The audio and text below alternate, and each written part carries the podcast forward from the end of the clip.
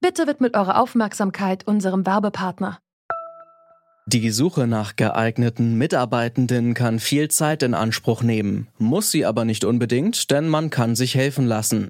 Zum Beispiel mit den Premium-Stellenanzeigen von Indeed, denn damit wird eure Stellenanzeige in der Suche sichtbarer und Bewerberinnen und Bewerber werden schneller auf euch aufmerksam. Indeed schenkt euch jetzt 75 Euro Startguthaben für eure Premium-Stellenanzeigen. Klickt dazu auf den Link in den Show Notes. Es gelten die AGB. Indem jeder diese Maske trägt, zeigt er, dass er sich dem Staate unterwirft. Die Maske selber hat überhaupt keinen Sinn und keinen Nutzen. Das sagt ein Teilnehmer der Querdenker-Demo in Leipzig. Dort haben am Samstag laut Polizei mehr als 20.000 Menschen gegen die Corona-Maßnahmen der Regierung demonstriert.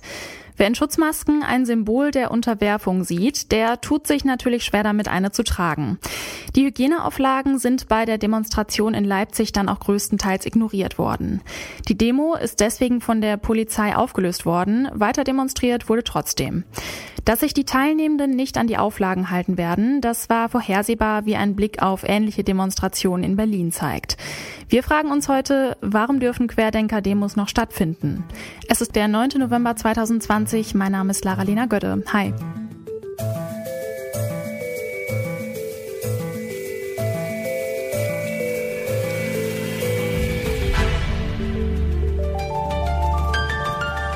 Zurück zum Thema. Klar, Versammlungsfreiheit und Demonstrationsrecht sind wichtige Grundrechte unserer Verfassung und sie gelten auch für Menschen, die gegen die Corona-Maßnahmen sind. Um die Gesundheit und das Leben von Menschen zu schützen, werden in der Pandemie allerdings so einige Grundrechte eingeschränkt. Warum dürfen sich aktuell also nicht mehr als zwei Haushalte treffen, Anti-Corona-Demos mit mehreren tausend Menschen aber stattfinden? Das haben wir den Rechtswissenschaftler Christoph Gusi von der Uni Bielefeld gefragt. Demonstrationen nehmen in der Rechtsordnung einen sehr hohen Rang ein. Das hängt letztlich damit zusammen, dass Demonstrationen der einzige Ort sind, an dem die kleinen Leute in die Medien kommen. Anders ausgedrückt, für ihre Anliegen Öffentlichkeit mobilisieren können. Und das haben sie ja nun in Leipzig auch getan. Ja. Folge also in diesem Zusammenhang, Demonstrationen sind für die demokratische Öffentlichkeit von Rede und Gegenrede wichtig. Und dieser Rang ist von der Rechtsprechung des Bundesverfassungsgerichts auch in ständiger Rechtsprechung anerkannt worden. Folge also in diesem Zusammenhang, die Polizei, die Stadt und sonstige Behörden müssen sich ganz genau überlegen, warum sie eine Versammlung verbieten können. Das ist juristisch gesprochen gar nicht so einfach. Bei der Querdenker-Demo am Wochenende war zu erwarten, dass sich dann nicht äh, alle an die Corona-Auflagen halten werden. Warum ist der Infektionsschutz und damit der Schutz äh, von Leben nicht wichtiger als das Recht auf Versammlungsfreiheit?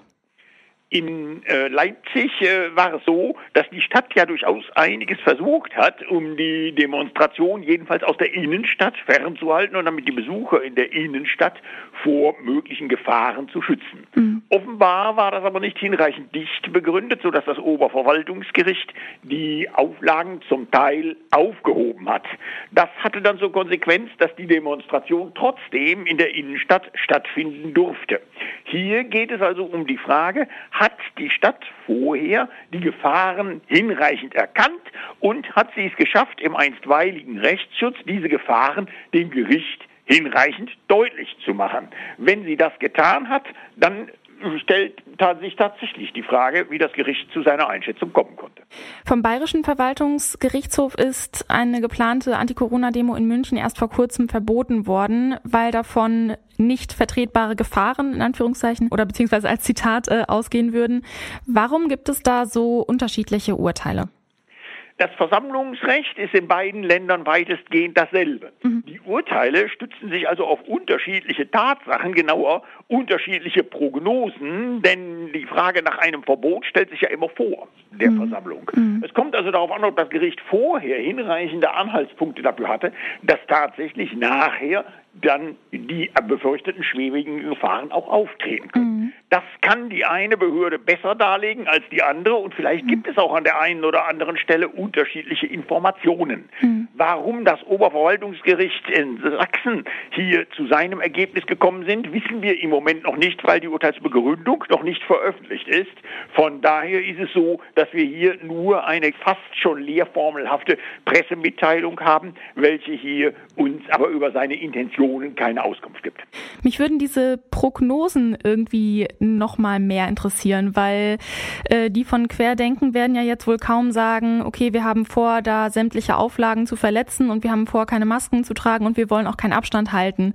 Ähm, also so offen wird man da ja vorher jetzt nicht sein. Also wie kommt man da zu einer Einschätzung, ob es gefährlich werden wird oder nicht? Es ist so, dass die Behörden hier natürlich Informationen sammeln können. Erstens über die Veranstalter selbst, zweitens über die Art der Veranstaltung und drittens über Erfahrungen, die man an anderen Orten gemacht. Dafür sind Verfassungsschutzbehörden, dafür ist die Polizei da, dafür werden die bezahlt, um also hier nicht nur darauf zu hören, was die sagen, sondern natürlich auch, was sie dann tatsächlich tun werden.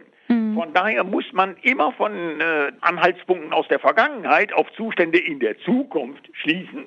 Und je gesicherter die Anhaltspunkte aus der Vergangenheit sind, umso sicherer wird dann auch die Prognose ausfallen. Aber, so viel ist klar, eine gewisse Prognoseunsicherheit besteht immer. Wenn die Stadt in Bayern, um die es ging, enger oder äh, hier äh, überschaubarer war als beispielsweise Leipzig, kann das bereits einen Unterschied ausmachen. Mhm. Fest steht aber, dass Gerichte bei Anti-Corona-Demonstrationen auch anderswo natürlich auch die Leipziger Vorfälle berücksichtigen werden und deshalb möglicherweise zu anderen Informationen und anderen Entscheidungen kommen werden als jetzt das Oberverwaltungsgericht in Sachsen.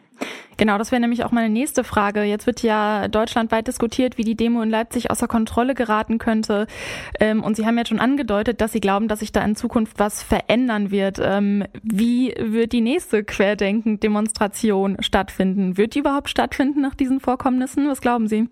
Jedenfalls nicht so, wie sie in Leipzig angemeldet war und jedenfalls auch nicht so, wie sie in Leipzig stattgefunden hat. Ja. Hier in Nordrhein-Westfalen beispielsweise war es so, dass Querdenker-Demonstrationen nur stattfinden durften, wenn tatsächlich Abstand und Masken vorhanden waren. Das wurde von der Polizei auch sehr genau durchgesetzt. Anders ausgedrückt, das wird in Zukunft jetzt also hier die Bedingungen dafür sein, dass Versammlungen dieser Art überhaupt stattfinden können. Mhm. Wenn sich das nicht vorher durchsetzen lässt, dann wird es so sein, dass in diesem Zusammenhang die Demonstrationen nicht mehr stattfinden können.